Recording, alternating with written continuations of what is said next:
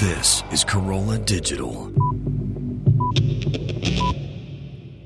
Hello, my little sesame sticks. It's me, Allison. I want to tell you guys about a couple things before the show officially starts. So, last night I was messing around on Twitter and I found Mindy Cohn's Twitter feed.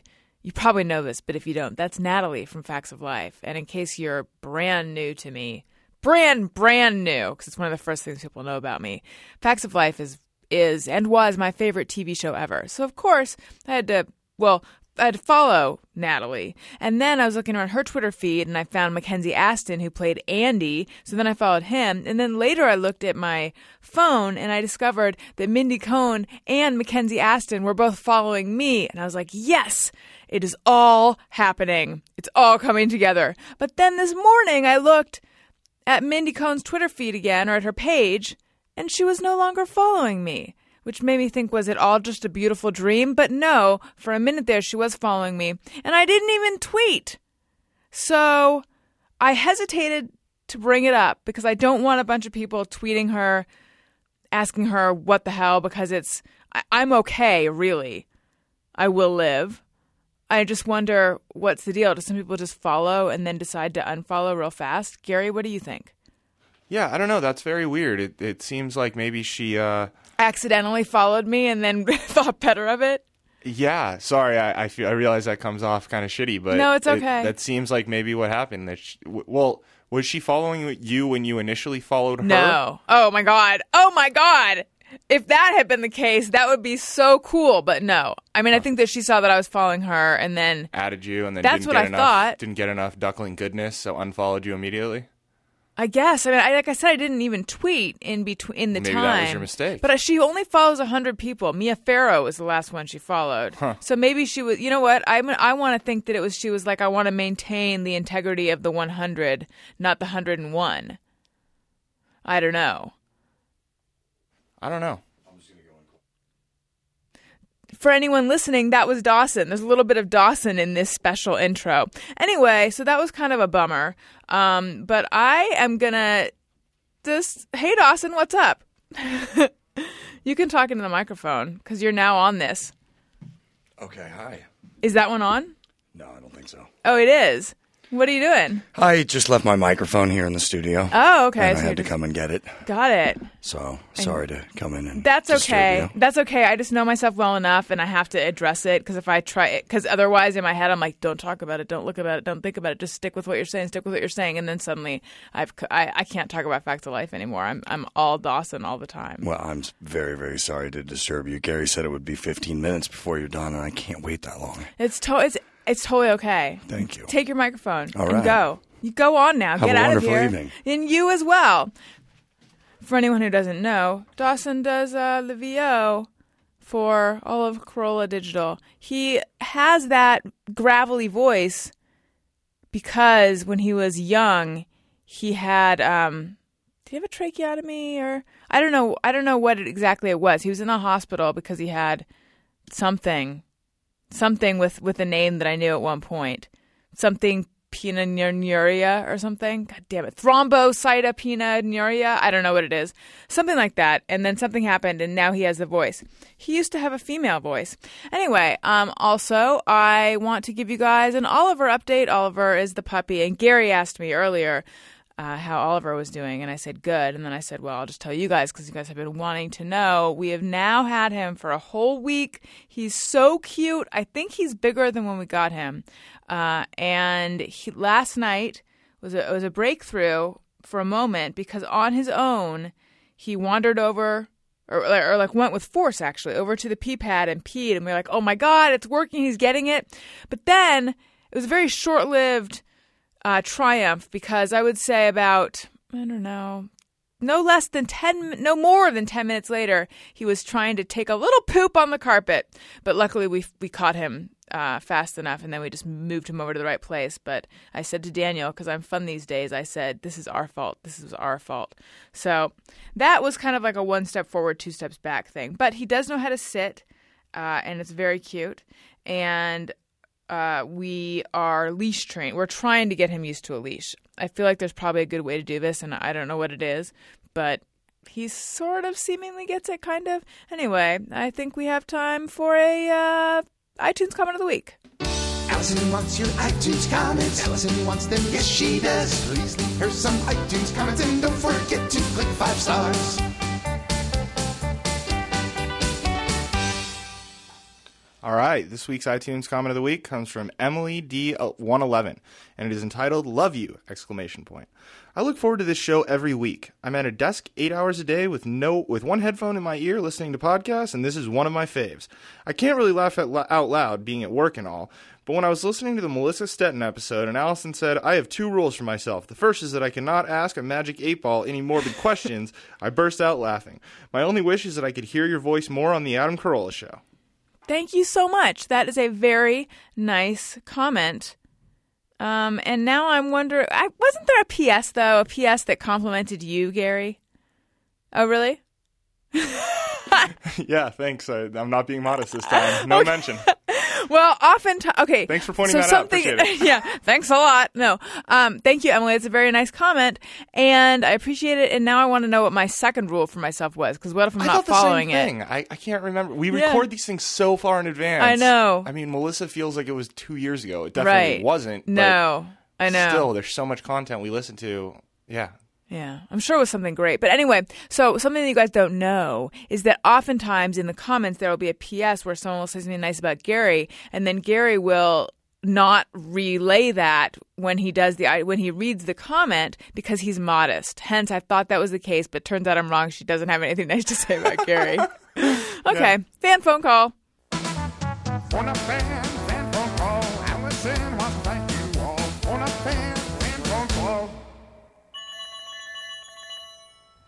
We will be calling Dory. Hi, you've reached Dory Green. I can't get to my phone. Please leave a message. Thanks. Bye. At the tone, please record your message. When you've finished recording, you may hang up or press 1 for more options. Hey Dory, it's Allison from Allison Rosen is your new best friend. Also, Gary is here and we are calling you as part of the fan phone call segment. But alas, you did not answer. And also, did you record your outgoing message in a wind tunnel? Just wondering. But sometimes that happens to me too, and I'll be like, I'm just standing in my room. Why is it so windy? And also, it this reminds me that when I was in college, I would record so many different outgoing voicemails, and then I'd hit erase, then I record another one, and then hit erase, and then another one, and hit erase, because I had to be just clever enough. Gary, Yeah, I uh, I never tried to get that clever on my. I feel uh, like it was a generational thing. Like that was the hip thing to do. Like my roommate and I, she had the Brady Bunch soundtrack somehow, and it was like, it's Jan, it's Peter, it's da da, it's da da, and then we were like, it's Allison, it's Melanie. Yeah, no, I I, I am aware of this phenomenon of the catchy Right. voicemail Or like, jingle. I can't come to the phone right now. I'm underwater. Anyway, I'm gonna. Ha- um, okay, bye, Dory. Sorry that we didn't get a chance to talk to you, but not as sorry as you are probably, unless you hate us. Okay, bye. Um, yeah. What were we saying? The the clever thing. That was a whole thing. Uh, well, yeah, you know, I was going with clever until the underwater thing.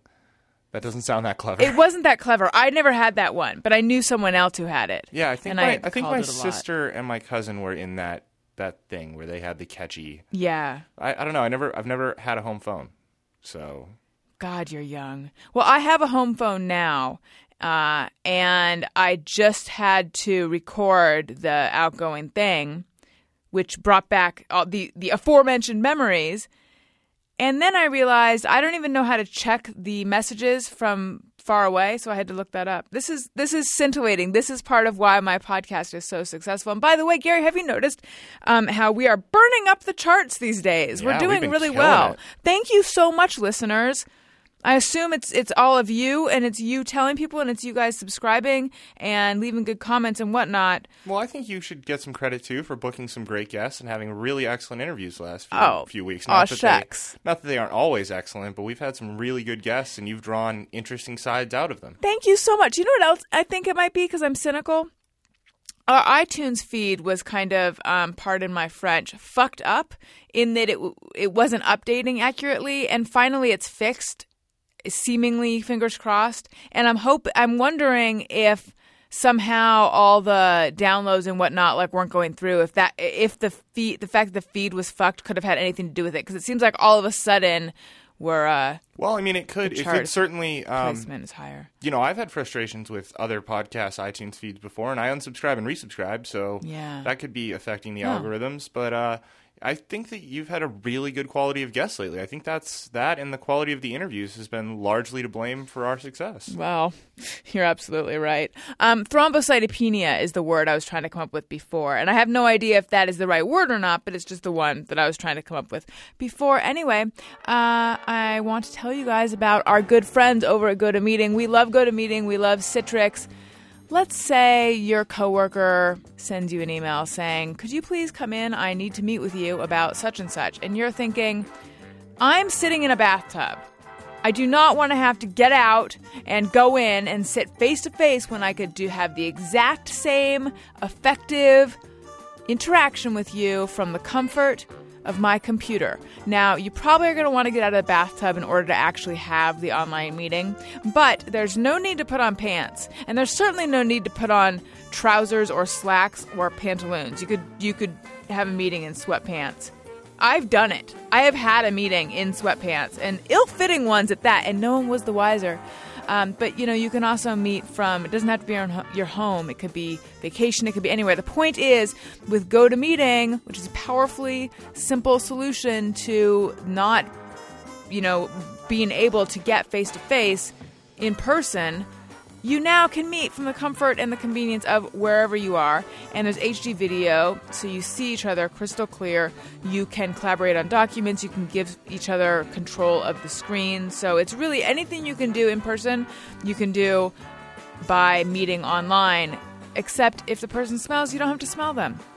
So it's just win win for you. And you can use GoToMeeting from your iPad. You can even host meetings from your iPad. Start hosting your own face to face online meetings today with GoToMeeting. My listeners, that's you guys, can try it free for 30 days. For this special offer, visit gotomeeting.com, click on the try it free button, and use the promo code Allison. That's gotomeeting.com, promo code Allison. Try it free today. Okay, here is part one of my interview with TJ Miller. I love TJ Miller. He is um, dreamy and hilarious and smart and funny and fun. And uh, I think that you guys will love it. I sure did. And I love you. Is there anything else I need to say to them? I feel like I'm all over the place tonight, just like Dawson with his microphone. What? Oh, yes. we were just really letting it all hang out. But I feel like I can do that with you guys because I love you. And by the way, this is just, I'm not going to go into this for very long. I'm just going to go into it for one second. I tweeted yesterday about how much I loved uh, the la- last week's episode of Girls, and I was surprised at how polarizing it was. And then I kind of got into it with some people on Twitter about that episode. It's the one with Patrick Wilson. So I'm just wondering, what did you guys think about that episode? Let me know. Okay, I also want to remind you guys that if you need more Allison Rosen is your new best friend, which you do because, frankly, this large amount you're getting, not enough. Uh, why not get the bonus episode, the bonus live episode from the LA Podfest with guests Doug Benson and Greg Proops, and that is available for the wee price of $1.99 in the comedy album section of the iTunes store. Okay, here is part one of the TJ Miller episode. Download part two on Thursday. I love you. Allison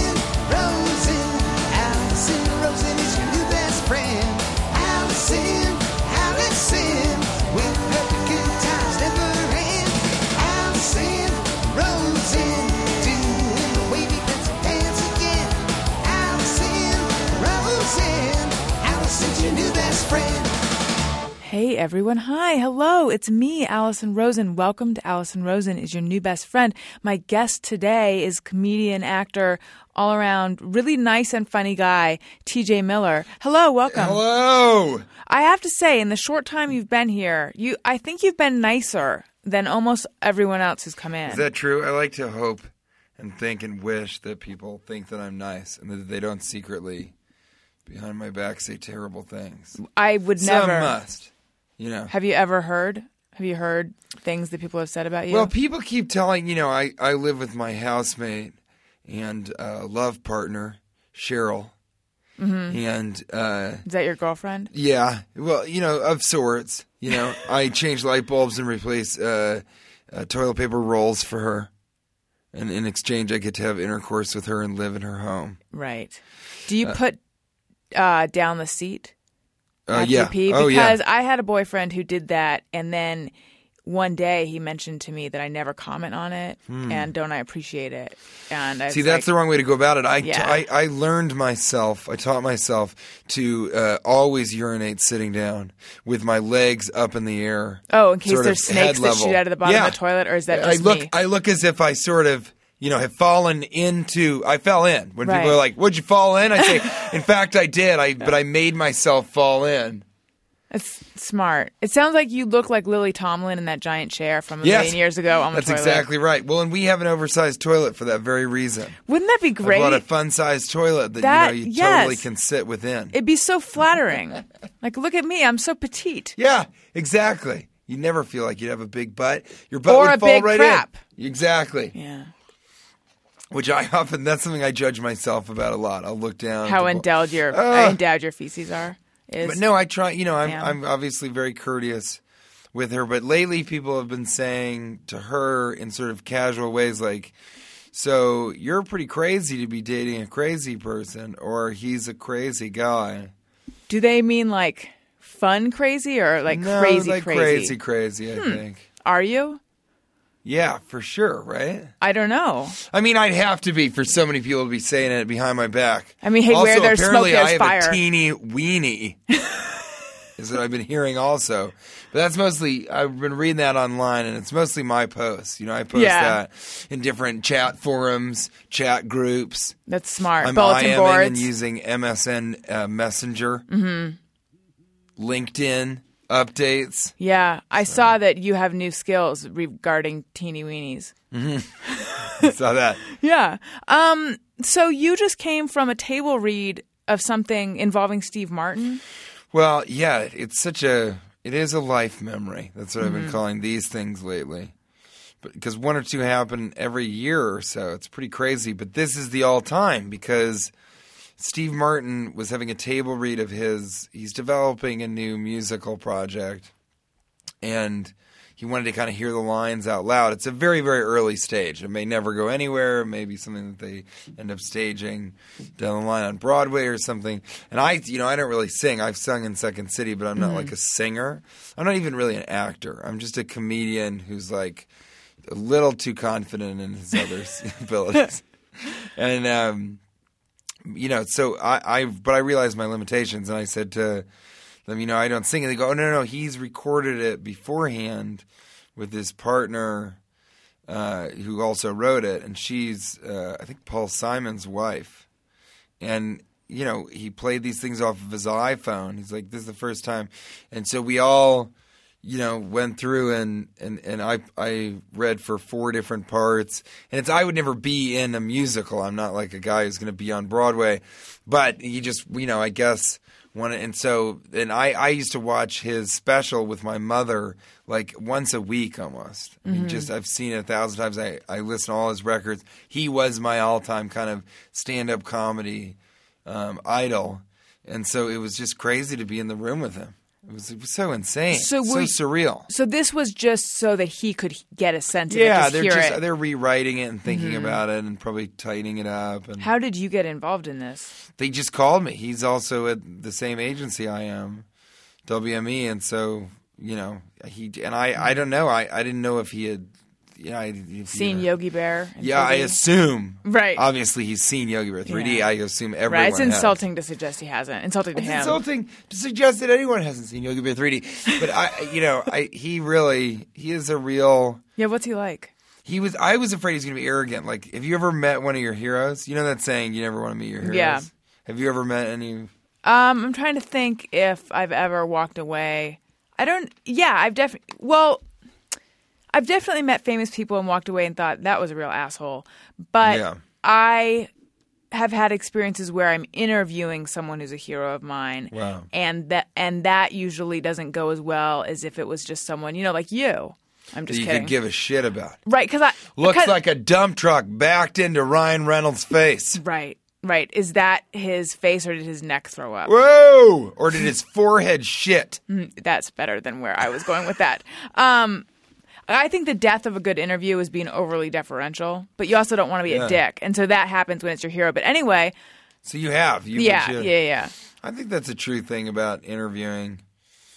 You know that you kind of want to be able to ask anything, Mm-hmm. and also not be biased towards like you're the greatest ever. I'm a huge fan of your work. It's hard to be critical of somebody that you just think they can do no wrong. Right, right. But it was pretty crazy. He was really nice. I mean, he like sort of went in and he said, "Oh, thank you so much for doing this." And you know, I think they asked a bunch of people probably too, and they're like, "No, I can't do it. I'm working." And I was like, "Sure, I'll clear my schedule." I was just setting up all my toy trucks in a line Yeah. today. Right. So uh, yeah, I went in and he kind of said, "Thank you for doing this," and then we read, and it's not a really funny script. It's more of like a poignant period piece musical that is, has bluegrass intertwined in it. Like Shopgirl, but not at all. Right, like exactly like not at all like Shopgirl, and uh, you know, but it was really poignant and really amazing. I mean, he's a genius. He's like an actual Renaissance man, genius, jack of all trades. Um, and so yeah, and then when I left, I you know I had I was like I would I would be remiss not to say that you're the reason that I got into comedy, and I think you've elevated comedy to an art, and you know thank you. What'd And he I go, say? I, you know, because I'm a comedian. He goes, no, I mean I know, obviously I know, you know, and I, you know, he goes, no, you're thank you, and you're very, you're very good. You were really good in the read. Thanks for doing it. I was like, oh, thanks. And I ran away. Do you I feel ran to the girls' bathroom and fell into some bushes and giggled. For an hour and a half, I did. I brought the bushes in from outside. You got to plant them in there. You got to bring a planter up. It's really a fucking pain in the ass. but so worth it, right? Well, at the end, yeah. I mean, I Hmm. get my. I don't know why I get thorn bushes because I get torn up all Yeah. over my. Yeah. As you know, I only wear linen suits. I do. I, I know, and there's always fabric. tumbleweeds, and, or like what are those little things? This, yeah, is that what they're called? thistles called? and bristles? there's the, the it your isn't. thistles and Burrs. bristles, burrs. Is that it? Yeah, I, it should be because they're like spurs, but they're brown. They're they're burrs for your boots. They're Yeah. spurs. What what is the point of those? Is it to keep someone from trying to fuck a plant? Uh, oh, Of the- burrs. Oh, yeah, yeah. I feel like there's Yeah, some kind of defense system for a plant. You know, you know, it's plants. If they didn't have all these thorns on them, you'd want to fuck them. They're soft. the smell good. foliage is like yeah, they smell like a vagina Sometimes. You've been smelling weird plants or weird vaginas. Mostly vaginas that have been covered in leaves. Right. That is a fetish that I require my housemate Cheryl to. How'd you meet. Cheryl? Uh, she Who dates crazy men, Yeah, she's namely you. She's also a, a comedian. She's kind of a different kind of comedian. She's a ventriloquist and she does magic and you know that you know that trick where they've got the cups and the foam balls. Mm-hmm. Well, she can't do that yet, but I, I keep telling her you need to put the time in. Yeah. If you want something, If she you wants need to to, be taken for it. seriously. Yeah, she can't try and make money on that circuit. Mm-mm. He Well, knows so- what I'm talking about. Yo, yeah. He's uh he's an amateur magician. I, I can't. Enthusiast. I, I don't have the foam ball trick. Have you ever? either. Can you do any magic trick? No. I spent Can you do a magic trick?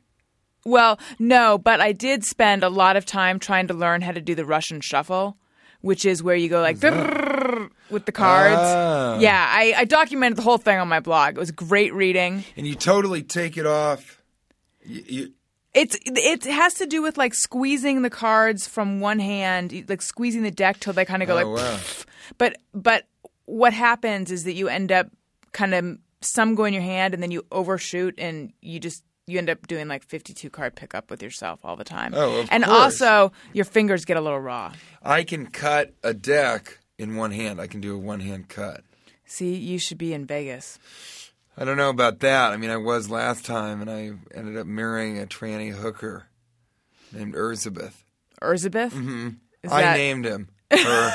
ah, I'm sorry, Urzy. Uh, no, I could do that one hand cut because of The Sting. You ever seen that movie, The Sting? Yes. It's my favorite movie. So Robert Redford or Paul Newman could do a one handed cut. Mm-hmm. It's my favorite movie. I don't remember any who did what. But um, so I learned how to do that. But I think everybody should know how to do a magic trick. I do too. The bending knife. You guys do that? Oh yeah. Well, Well, I do the bending spoon, but Well, that's a thing. right. I well, find that the spoon is already curved. It's not as impressive. A knife is a. Yeah, you're right. So w- wait, but really, how'd you meet Cheryl? Uh, through, And- through comedy, through and she really is- love of comedy. Yeah, She really is a comedian. Mm-hmm.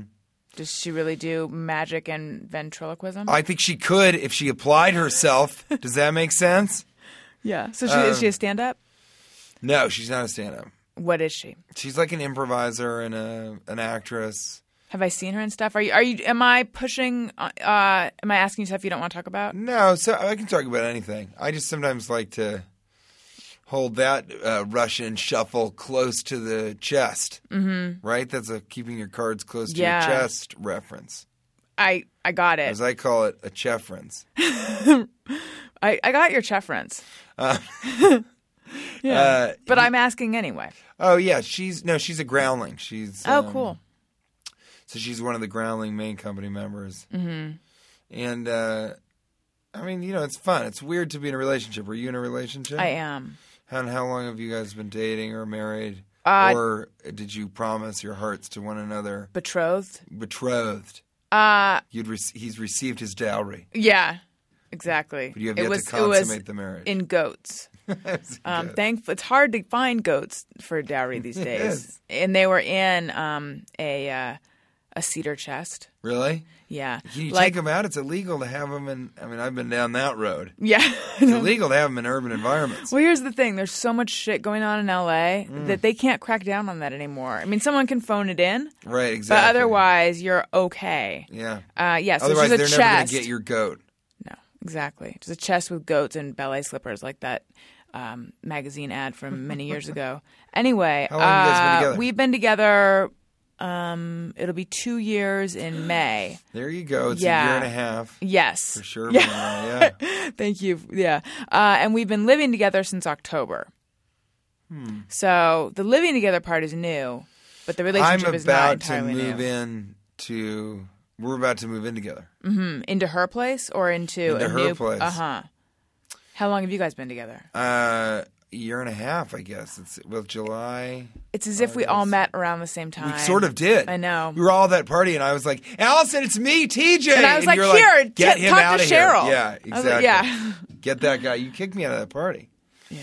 Um, no, I mean, I, you know, I think it's going to be weird, but I sort of already live there now, Mm-hmm. and I also travel a lot. You know, I do stand up. Do you travel? You guys do the We do, but not nearly as much as someone like you. stand up would, yeah. Yeah. And so I, you know, I'm out of town. I'm trying to be out of town less for a number of reasons.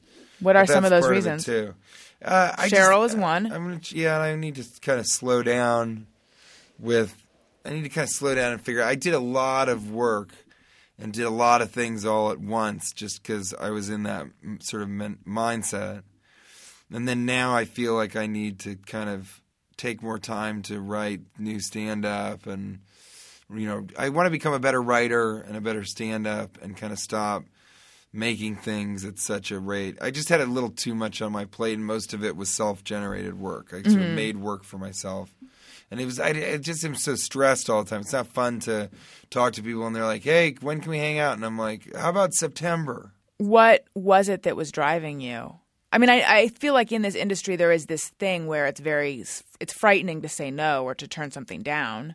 Yeah, but see, I would make things. Oh, I would like, you know, I made a, a huge web series that was like a, you know, the biggest deal I my, company has ever made. It was like a six figure deal to try and create a really big. It's on rides.tv backslash RVC. It's really cool. It interacts with your technology. I did it with my partner Nick Vatterott, and um, you know, so I did that, and and I, I kind of made what's this music album. Um, it's called uh, RVC, the Lone Shopping Network. It's like a behind the scenes of a home shopping network, but they're the second worst home shopping network on television. oh, that sounds really funny. So it is funny, and uh, It is really, really funny. you've seen it. Yeah. I mean, that's amazing, and I people like it. It's pretty weird. It's it was like doing a TV show because the pilot and the first episode kind of weren't. We sort of hit our stride. Like I'd like to make more of them, but that com- the company that's doing it is sort of struggling right now. So we'll see what happens with that. People should watch it. That's why people should go and watch it. Um, and then I, I, you know, before that I had made a music album, and then I remixed that music album myself, and that was all sort of like undertaking thousands of hours of work and a big investment because I just wanted to do this joke because I just thought this thing was so funny to sort of satirize celebrity cross branding. and so, and that's really what ultimately drives me. It's mm-hmm. just these things where I'm like, this would be so funny. I've got to do this, or I would like to do this for this audience. You know, I do. I do a lot of voiceover. I'm on like a Disney show and another because I, I sort of am like, you know, I should be contributing to creating laughter for kids also, even though I don't like to relate to them. I'm not going to have a mm-hmm. conversation with them. Well, that, there's more enjoy reason that you have to give back to them. Right, exactly. Because I don't want to. Because whenever I see them, I try and kick them into the ditch. If Mm-hmm. What- there's not a ditch, I'll dig one near them. It's smart. Yeah. What Disney show? Gravity Falls. I play this guy Robbie, the kind of older, sulking goth musician, boyfriend of the sort of the main kid's older sister. Uh, do you really not want to have kids? No, I yeah, I do. I mean, I have I have two children living in a well in Nebraska. Are you going to invite them into the new place that you're going to live in with Cheryl? You don't know they're comfortable there. You know, it's a two bedroom, two bath well. Um, yeah, I know. I would like to have kids. What about you? Yes, I would like to. You want to have kids together? You're saying? I would like to. Seems to. aggressive, especially since we're both in relationships. yeah. Do you think that she would mind? Because She I feel would. like I actually had a would be- conversation with her about uh, an orgy because two comedians, you know, Moshe Kasher and Natasha Leggero. Yes. So they were sort of hypothesizing about like, could you have a like a comedy orgy, like where you had all the comedians that sort of are friends? Could they have an orgy as sort of an experience of what this thing would be, or would it be too disastrous? I, of course, think it Disastrous would to the disastrous. relationships or disastrous because everyone would be standing I outside of it talking disastrous to the relationships. Also, everybody would go back and have ammunition. Yeah. People are going to find out about teeny peens. the guys don't come out. You know, they come up short in that arena, Right. and so you know that that would be my main worry.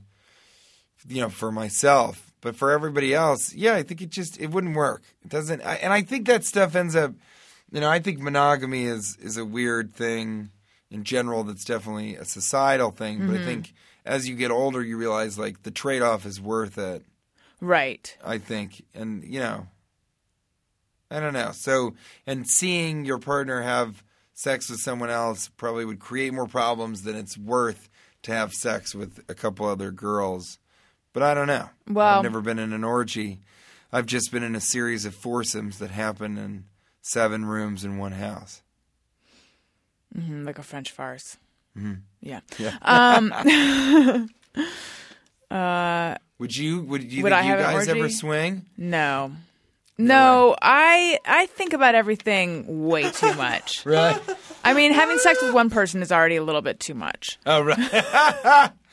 she agrees. Not really. Um, no, I I don't have an interest in that. Um, and I don't think he does. But if he does, he hasn't voiced it to me, and I hope it's not because I haven't made him feel comfortable letting me know that he'd like to have an orgy. Right. But I don't know. I remember when a friend of mine told me that he and his girlfriend go to sex parties, and I thought, I don't know you at all. That's weird. Right. But mm, yay, I don't know. Um, yeah, I think it's a bad thing, but certainly, yeah. If I found that out, I'd be like, "Whoa, really?" Right. See, can you hook up with people and have it mean nothing? Like, like you're in a relationship right now. Could you go hook up with someone on the road and it me- would mean nothing to you? No, and I also I'm impotent unless I'm comfortable with a girl. I sort of can't get the whole thing going unless I'm like excited about it. And a lot of girls, uh, you know, even attractive ones, sometimes especially attractive ones, if they're dumb as a stiff old board, Which they usually are, right? they can be. I mean, not you, obviously, in this case. Thank you. You're beautiful and you have the charm and Oh, the wit of a young Bill Cosby. I get What? That. I get that a lot. It's you do you? it's true. It's your sweater. It must be also your sweater. Um, yeah, you know. So I, I, I don't. Yeah, I didn't do a lot of one nights. I don't do a lot of one night stands. Mm-hmm. But I, if I enjoy somebody, sometimes I, I had had relationships where we're sort of friends with benefits. Mm-hmm. That's a tough, that's a sticky situation. Also, Yes. Well, I used to refer to those as relatio friendships in that they were Whoa. more than friendship, less than relationship. I had a lot of those, but it was always that I had feelings for the guy and You were just agreeing. it's like a surrogate. It, was like a surrogate kind of thing. Yeah, because I was I would be like the main female in his life, and he was like the main. You know, I mean, like there was no one else in our lives really at that point, but it wasn't truly a mm-hmm. relationship. And I mean, obviously, like there was obviously for whatever reason the guy didn't just didn't want to be with a young Bill Cosby in that way. You know, mm. it's painful. Well, it's a weird thing, you know. I mean, and it's that's also why a relationship ends up being much more satisfying because you can kind of, I don't know. It's more about you don't have to pretend that you're not feeling something. yeah. You don't have to control your feelings as much, and you're doing more maintenance on like the relationship itself, Mm-hmm. and you're building. Feels like you're building something instead of constantly telling the other person like, "No, don't build anything." We both agreed not to build anything, right? right. Nobody, you're not building more than I am, are you? Because we're only allowed to go this. Mm-hmm. So I've salted the ground right here, Right, so right, yeah, yeah, yeah. I'm taking be attention in case any toddlers walk by. exactly. um, so yeah, I mean, I definitely, I don't know, but I, I, I, it, it's also hard. But on the flip side, it's hard to have a relationship when you travel so much. Not because there's chicks out there and you're like, let's fucking do this thing, Mm-hmm. you know. But because you're just out of town a lot. Right. You're not in town to be able to be consistent.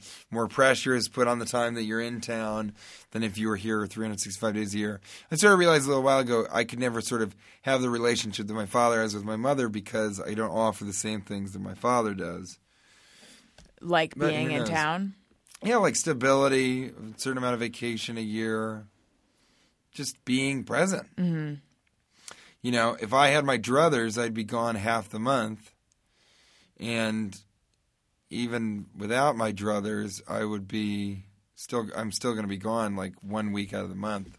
But you, if if you had your druthers because you enjoy being on the road that much, Yeah, if I if I really could do it all like that, I would just be on the road. Yeah, half the time or three weeks out of every four. So I, do I you- like doing comedy. Do you feel like you're sacrificing by deciding you're not going to do it as much? No, because I think it's positive for me to. I sort of perform and and work compulsively, and so it's sometimes good to sort of relax and spend time doing other stuff like exercising and reading books and watching movies and stuff mm-hmm. like that. Because I really, I would, since I was twenty three. I, I really worked every seven nights a week, just all the time. Is that when you started doing comedy? Yeah.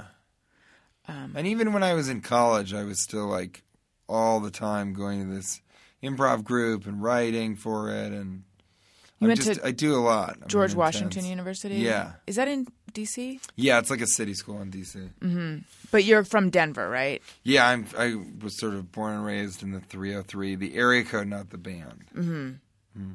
There's a band called the 3OH!3. oh yeah, they're electropop. Oh my god. Allison, My knowledge of I talk to you numerical bands stopped this. at 311. Oh, right. Yeah.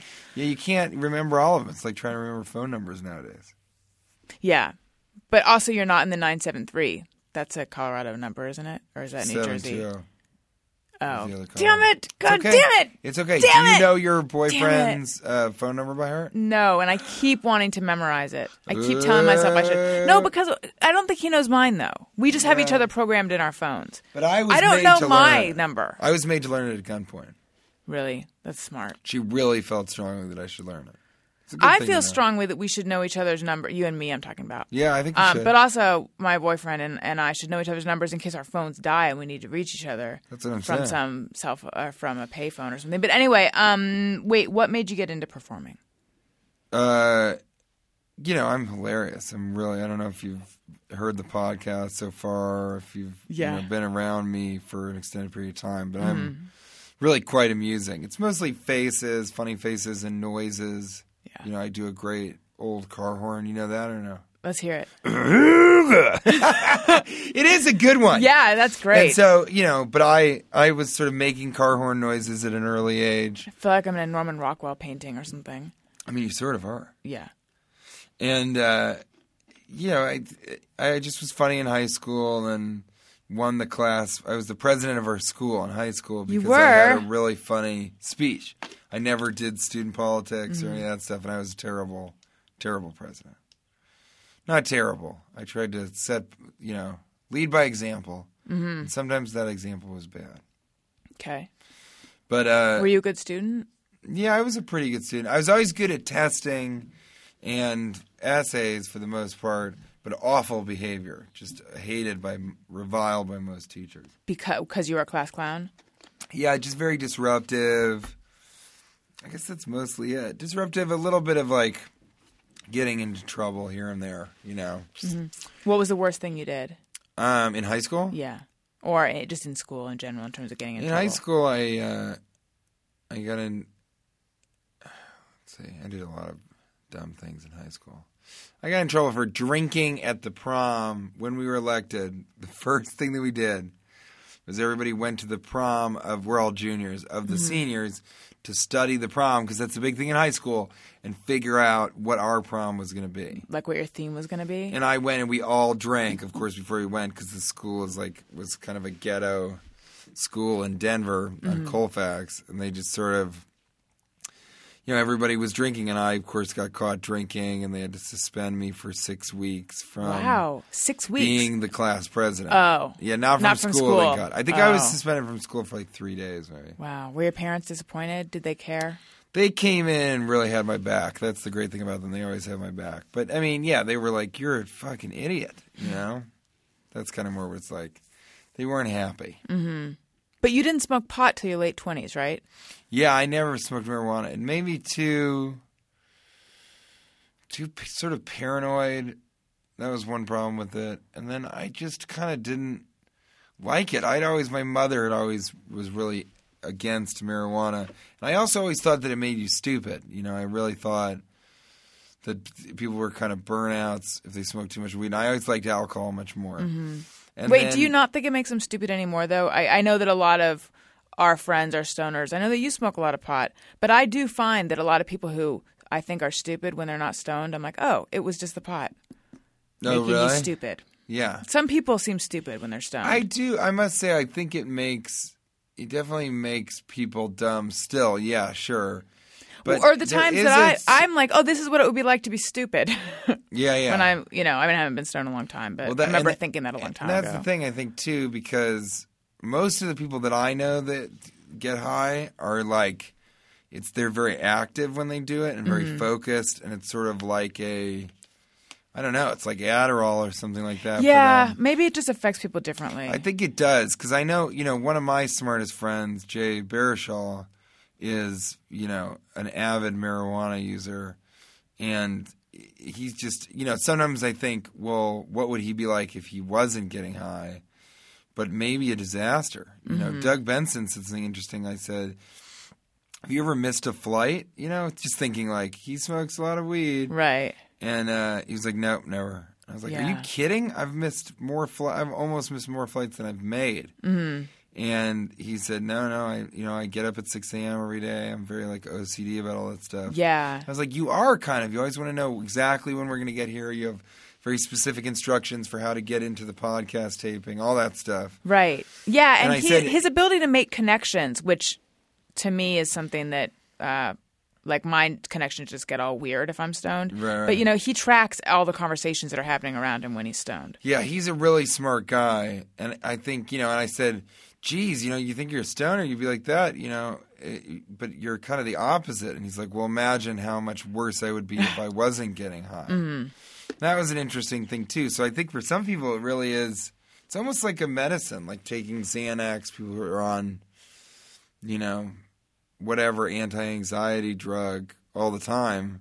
I think it can be that for some people. It's definitely not as bad for you as alcohol. I've kind of Mm-hmm. Like slowed down and don't really ever get drunk anymore Right. Now, some of that for a lot of because reasons. Of of the, the AVM. Whoa! Now you have to buy me a Coca-Cola Classic. Well, okay. Uh, You're tell us. fine with it. I love yeah. it. Tell us what that stands for. Um, arteriovenous malformation. Right. So you had an aneurysm in your brain, right? No, it was I had a malformation since I was born in my right frontal lobe, and that bled. It, it hemorrhaged, so I had two seizures, and then I went to Cedar Sinai because my agent is one of my agents is Ari Emanuel. So his brother is a famous doctor in D.C. and called and got me into the ICU at Cedar Sinai for neurology. and I was the only one that could talk. Let me put it this way: everybody's Yeah. having such serious brain problems, and um, and so they like immediately operated and removed a part of my brain, How big do you do you know how big? like a your brain- golf ball size, like Wow. Mm-hmm. a little smaller than a golf ball. But I wasn't using it anyway. I had sort of the human brain is amazing. If you if it's damaged early on, it will still develop and use different parts Yeah. of itself, and parts will double up. So it's pretty, you know, it's pretty crazy. But usually an AVM is found in autopsy. That Mm-hmm. was sort of the why it was such a big deal, because they're like usually people die from this, or you never find it. But only 0.001. It's such a small percentage of people that have them in the United States or in the world. And uh, but I was very lucky. Usually you have an aneurysm, which Yeah. kills you, or a stroke, and then you're left incapacitated. Um, but because of Yogi Bear 3D, I had these seizures instead. And uh, after that, yeah, they said they were like, "Well, you can't drink until you're, you can't get drunk anymore." He's like, "You never want to get blackout drunk." I was like, "Well, can I have a beer or something?" He's like, "Yeah, you can have a beer, you just can't." And I'm very, I stay very, very hydrated, and I have to sleep 16 hours in every um, night. 48. Sixteen every forty-eight. So wha what does that mean? Your sleep schedule is? It just means that I try and get eight hours every single night. But if I don't, then I have to sleep. So sometimes if I only get four hours of sleep and something crazy happened, the next day I'll like nap for like five hours in the afternoon. It's Do you ever funny. get insomnia? No, I, I think because I work so much. I Mm-hmm. work so much and expend so much energy during the day. The second I touch a, a bed, I Why? Why do you have to get sleep? a little feather above. Like Big Bird. yeah, exactly. Um, Why do you have to get sleep, and why can't you drink? because I can't do anything that's really hard on my brain. And those things actually, the real thing was in when I was doing Yogi Bear 3D, I was sort of drinking consistently while not sleeping at all, sleeping like two hours, three hours a night, then working for 16 hours. So it's sort of exhaustion, physical exhaustion, mixed with not sleeping, which is very, very hard on your brain. Mm-hmm. I didn't You know? realize that, Yeah. that it actually had a physical impact on your brain. People don't realize that it's very stressful for your brain Yeah. Mm-hmm. not to have that recharge time. And um, so, you know, these are just, and drinking kind of affects the brain a What little bit more. the, kills brain cells, right? Yeah, it kills brain cells, and it also just makes your, it just makes your brain not function as well. And so, because of that, you can't, um, you know, you can't put those stresses on your brain. I take an anti seizure medication, two actually, one that's like a for psychiatric reasons, where it's just like to slow down my the biology of how manic my brain is, and the other one to sort of try and watch over seizures. But the chances of me getting a seizure now are like incremental. They're almost almost as much as yours. um So wait, so okay, you're, so you're doing Yogi Bear 3D. Mm-hmm. You're not sleeping. You're drinking a lot. Not taking care of yourself. And this brought on the And very- hemorrhaging. yes, and very depressed. You know, if you live in sort of a depressed state, Where were you? It's also tough on your brain in New Zealand, Mm-hmm. which wasn't helping because I was on the other side of the world at the opposite time Right. Of all my friends and family, and it was you're sort of in the forest talking to cartoon bears, which are just ping pong balls on a stick. Is that It's were pretty you, weird. Were you depressed because you were lonely, or like do you know Just what a bunch the of reasons. was? Yeah, I'd sort of broken up with my longest relationship to date. You know, it was really, it was just a weird series of events and lots of stuff that was kind of came together Mm-hmm. to yeah to make me have a seizure, and my brain started bleeding while I was doing Yogi Bear 3D. Just very, very, very, very little. And the effect of that, I, I listened to you on Pete Holmes' podcast, so Yeah. I know some of this, but my listeners might not. Although, I love Pete Holmes' podcast. Me too. Um, I hate my podcast. I like your podcast. Well, thank you, Allison. You're welcome. Uh, It's actually Cash Levy's. It's cashing in with TJ Miller. So it's Cash. Okay. It's his podcast. I hate his though. but I love being on, yeah, I love being on his, but I hate the podcast. Well, I like it. Well, thank you for listening. You're welcome. Well, okay. So you were you were acting weird, and people noticed that you were being weird, right? Yeah, not, no, I sort of on the, everybody was acting weird on the show because it was so, there's so many difficult aspects to making that film. Mm-hmm. So everybody sort of was like losing it. kind of. And so I think in that way, everyone was just like, well, he's the craziest of them, so he's going the most crazy. Were you guys not losing it together?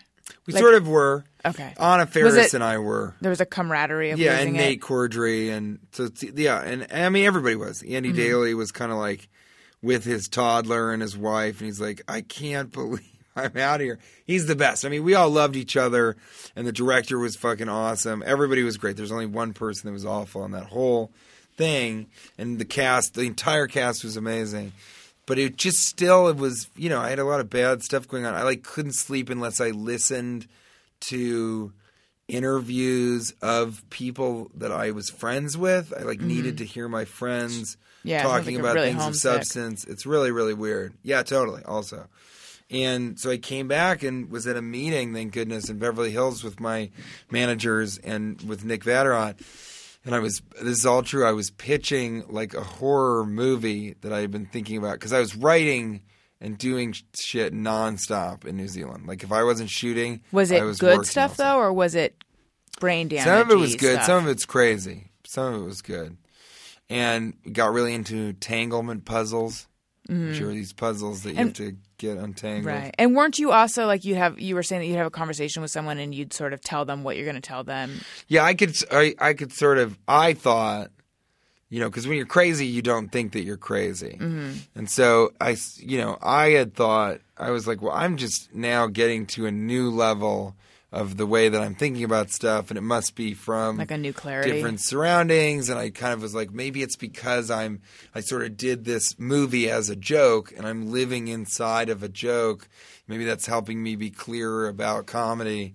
So it got pretty heavy duty. Yeah, and I would tell people, you know, listen, I'm I'm gonna I'm I would sort of give them a roadmap of what my of, of what our my entire statement was going to be, and it would always end with a compliment, or I'd be able to like call it back to the first thing I said, or it was a play on words that involved the first word of the first sentence and the last word of the last sentence. It's like Gary Busey. It's Pretty crazy stuff. Is that what he's like? Um, no, not not to that degree. But well, I can't tell how crazy people thought you were when you were talking. But he'll he just does like a lot of he'll be like T.J. Miller, T.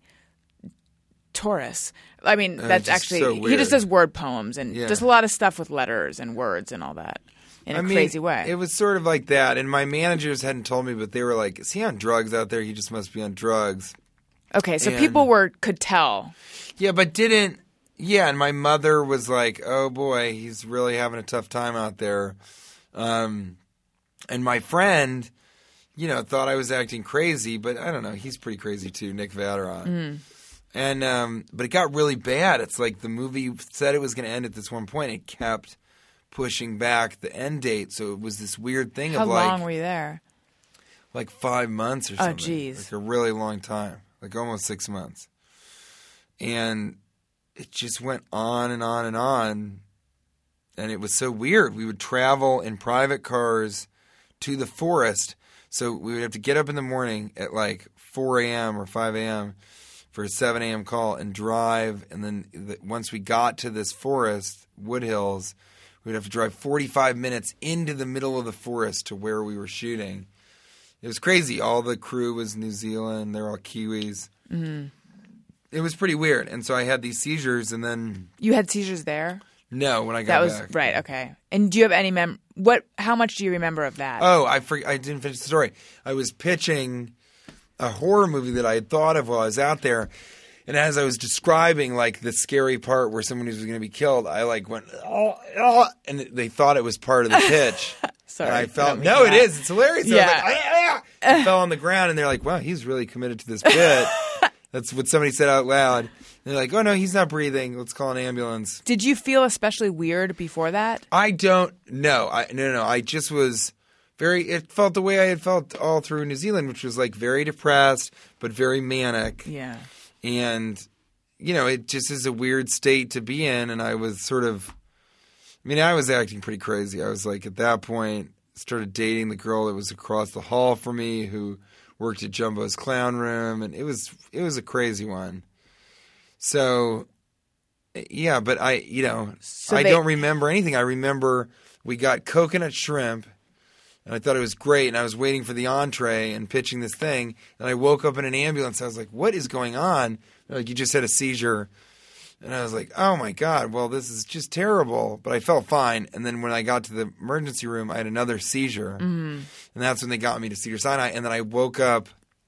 I mean, you've heard I told the story on Pete Holmes' podcast, but I woke up and this nurse is like, "Your doctor isn't here; he's out of the country, but a proxy will be in to see you in just a second. I was like, "Okay, where am I? What's happening?" And then this robot wheeled in with a like a Skype chat of this guy who's in Germany, and he's like, "Hi, I'm your doctor," and I was like, "Robot doctor." I thought I'd woken up in the future. I was like, "Is this the future?" Mm. It wasn't. No. It's just the the, highest end of Yeah. When you're in a serious heavy duty hospital, that's the deal. So you were talking a little bit about your fear that that you'd come out of the surgery and be changed because they're taking part of your brain out. The idea that you would wake up and you, what if you weren't funny anymore? Yeah, that was a weird. I had to sort of mull that over and figure out awkwardly how to ask the internist because, like, um, so can I ask you a question? He's like, yeah, sure. Because he was explaining, you know, ten percent of these surgeries end in fatalities, and But if you didn't a- have the surgery, what would have happened? he sort of implied he's like, you cannot get it, and it might be fine for the rest of your life, or you might die in your mid thirties. And I was Yeah. like, let's roll the dice. yeah. I like D- was it an 10. instant decision for you, or did yeah, you totally, actually? totally. Okay. I didn't really have to mull it over. What was I going to do? Live in fear, or sort of, you know, Yeah. not have any fear and go into it and then see what happened on the other side. Um, and I would sort, I sort of ended up taking care more of the people. My mother and all these people started saying, "It's going to be fine. Don't worry about it. It's not a big deal." Um, just because I don't get in that, I don't know. That's just I, I, you know, I really am at the heart of everything kind of an absurdist. Like I really believe it's all nonsense. It's all very ridiculous. We're very lucky to even be here. There's no sense to be made out of it, and no way we'll be able to while we're here. So we should just try and make other people happy, and you know, after that, make ourselves happy, and that should be the deal. And so I, I, I remember my first thought. He's like, you know, these are very dangerous surgeries. It's open. We open your head, and we it's open brain surgery. And I was like, yeah. Um, well, let's do it. And I remember thinking, well, it's you know, it's been a really good life. If this is kind of how it ends, I've been really lucky so far. There are much worse mm-hmm. situations to have been in. If my life happens to be a shorter life, that's just different than somebody who has a longer life. You know, none of us imagine in our minds that we're going to die young, but I was like, all right, I guess that's the deal. It's too bad I wasn't able to have kids. Do you think that that was truly? I don't want to chip away at all of that because that's that, like so.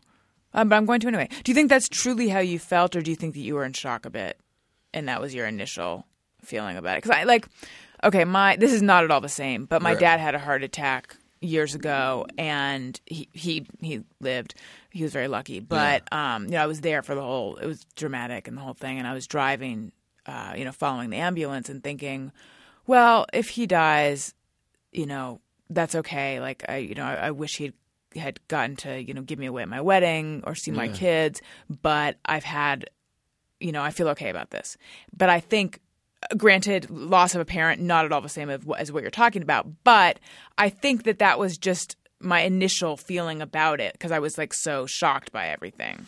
Well, I you know, it's interesting. I mean, I think for one thing there you're trying to grapple with what I think is the only bad thing about death, which is how it affects the living. Yeah. So you were sort of like, you know what, I, I'll be able to deal with this. And of course, if he had died, you would be mourning his loss for years. Right. You know, and but I, I sort of I was raised an atheist, and I and I also kind of have this sort of belief system that incorporates you know comedy and the work that I do, and you know a view of the world and reality that is such that it, it doesn't when you die it's the only bad part about dying is the anxiety that you feel while you're still alive. Mm-hmm. Just towards that ending part if you die like you know unfortunately our great friend and a, one of the greatest comedians pat bryce from chicago when i first started out he died like when i first moved to la very young he's an incredibly talented comedian he was just getting signed in place places, was going to do voiceover, and it was really, really a tragedy. Like one of the few. How did he die?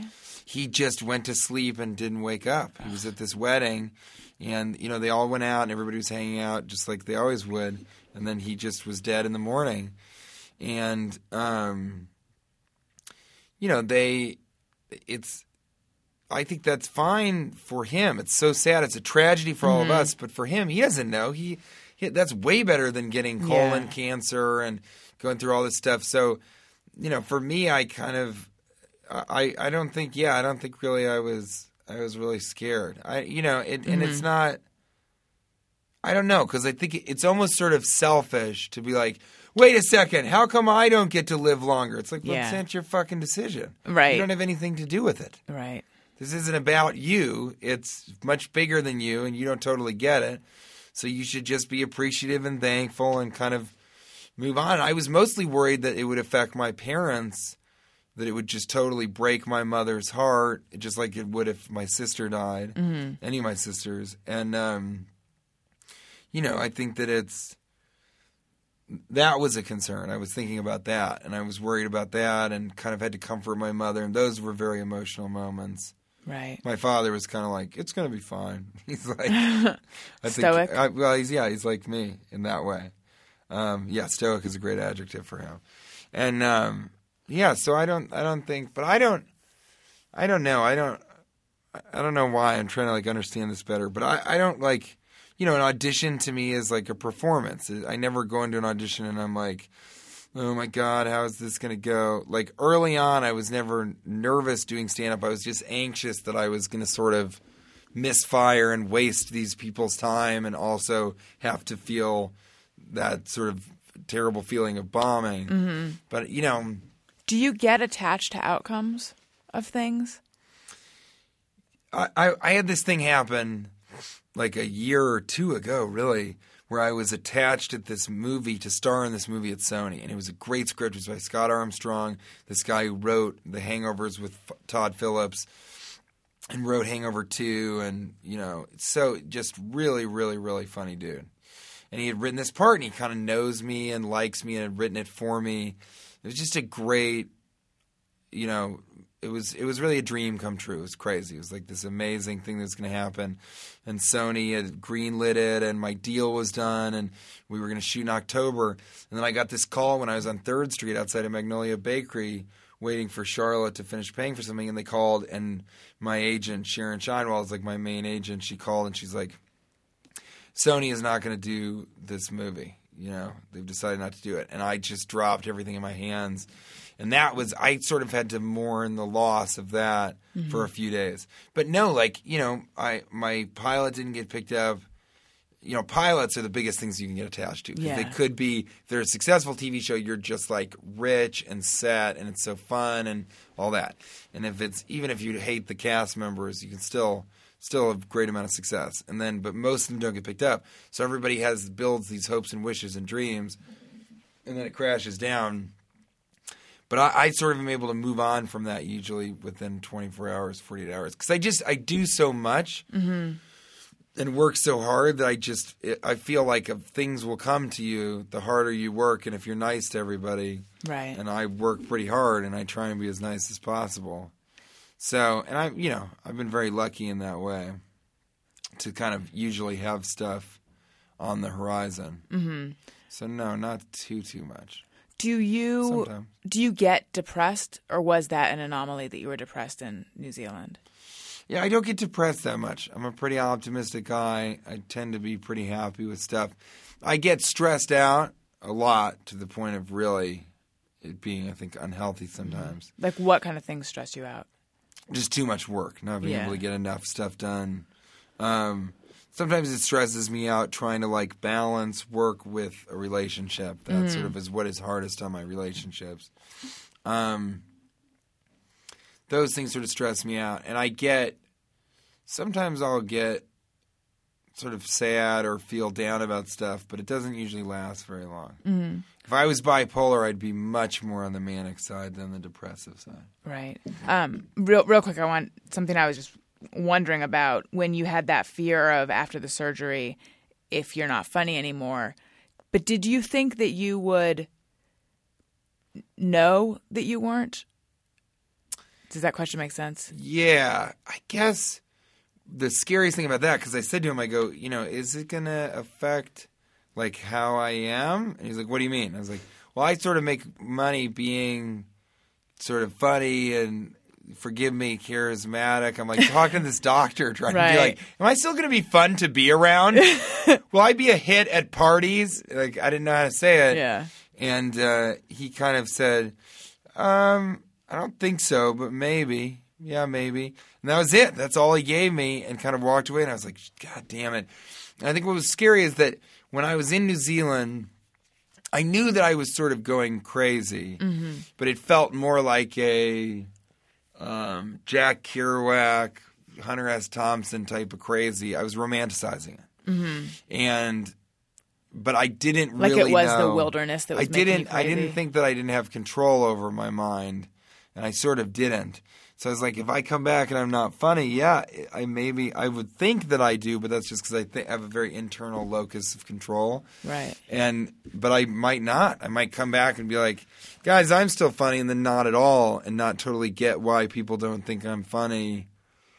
Yeah, that that was the scariest thing actually was that I would live through the operation and be changed in a way that was, you know, just How- like if I lost my voice, that would be a huge hit for my Gravity show. it'd be a big problem for the Disney for my part on the Disney show. They just replaced me How did with a d- drag queen that's been singing her heart out for the last three days. right? What was her name? It was you, Glish or something. Herblish? Yeah. Um, did uh, Definitely not it. oh, God damn it! I had a question. It was right there. It was no. How did you realize that you weren't changed? I don't. I think I was changed. I mean, Oh. I think this hasn't been a very funny interview, and that's not your fault. You know, I think Thank it's you. mine. Well, no. I um. I become very grave. You know, I go to funerals and I kind of sat, saddle up next to somebody, and I literally put a saddle on them and kinda get try to ride them out of the place and say, yeah, Yeah. you know, it's very serious things. I don't know. I mean, I I don't. There are plenty of people that probably would say that I am less funny now than I you know was before. That I'm not funny at all. Do you really think that's the case? Oh yeah, I think there's look. People talk about it on Twitter, man. That you're changed, or no, just no, that no, you're not just funny? that I'm not funny. But they might not have thought you were funny to That's begin true, with. too. They might just be haters. No, I don't think you know. I don't think anything changed. It's you know, the, my main neurologist said he goes, I don't think it'll do anything because you're not using this part of your brain anyway. It's all malformed. It's blood vessels and arteries that don't work. Mm-hmm. He's like, so we take it out. It'd just be like taking out your appendix or something. And I was like, okay, that's good enough for me. But maybe I would have been funnier if I never got the operation. Think about Or that. maybe you'd be dead. Think yeah, which that. I would be better. you know? Well, with your bleak outlook on life. Yeah. But it's not bleak. That's you saying that, Yeah, I imagine. right, exactly. Is it bleak? No, I mean, I I generally think it's you know it's pretty fun, but I uh, the, you know it's split too. I think all of us have you know sometimes are of one opinion, sometimes the other, but you know it's split with this idea that like ultimately life is really quite tragic because there's so much suffering and people you know are searching for meaning and there isn't any and there's a lot of sad things in the world. I mean, you, you know, have you seen Precious? Yeah. Yeah. Yeah. Say no more. So you know that, and I think that's why you need comedy because I, I don't think I would never be a very good politician, and even if I was, I think that there's in in a way they're limited in the scope of what they can do that mm-hmm. benefits humankind, and I don't value that anymore than some you know making somebody laugh and forget their problems for an hour and a half. I think each of those are of equal value, and you should be trying to make people happy anyway. So I do it in a way that's like a drug pusher, you know, mm-hmm. because I'm like, here's an immediate sort of escape, and I'll see you later. I'll see you when you can afford to come back. Hey, you guys, it's me, Alison, again. Just wanted to remind you that you can get part two of this interview bright and early Thursday morning, or even probably, most likely, I think, definitely late Wednesday night. So write it on your hand and write it on your friend's forehead because you don't want to forget. I love you. Hey, do you know about the Alison Rosen show?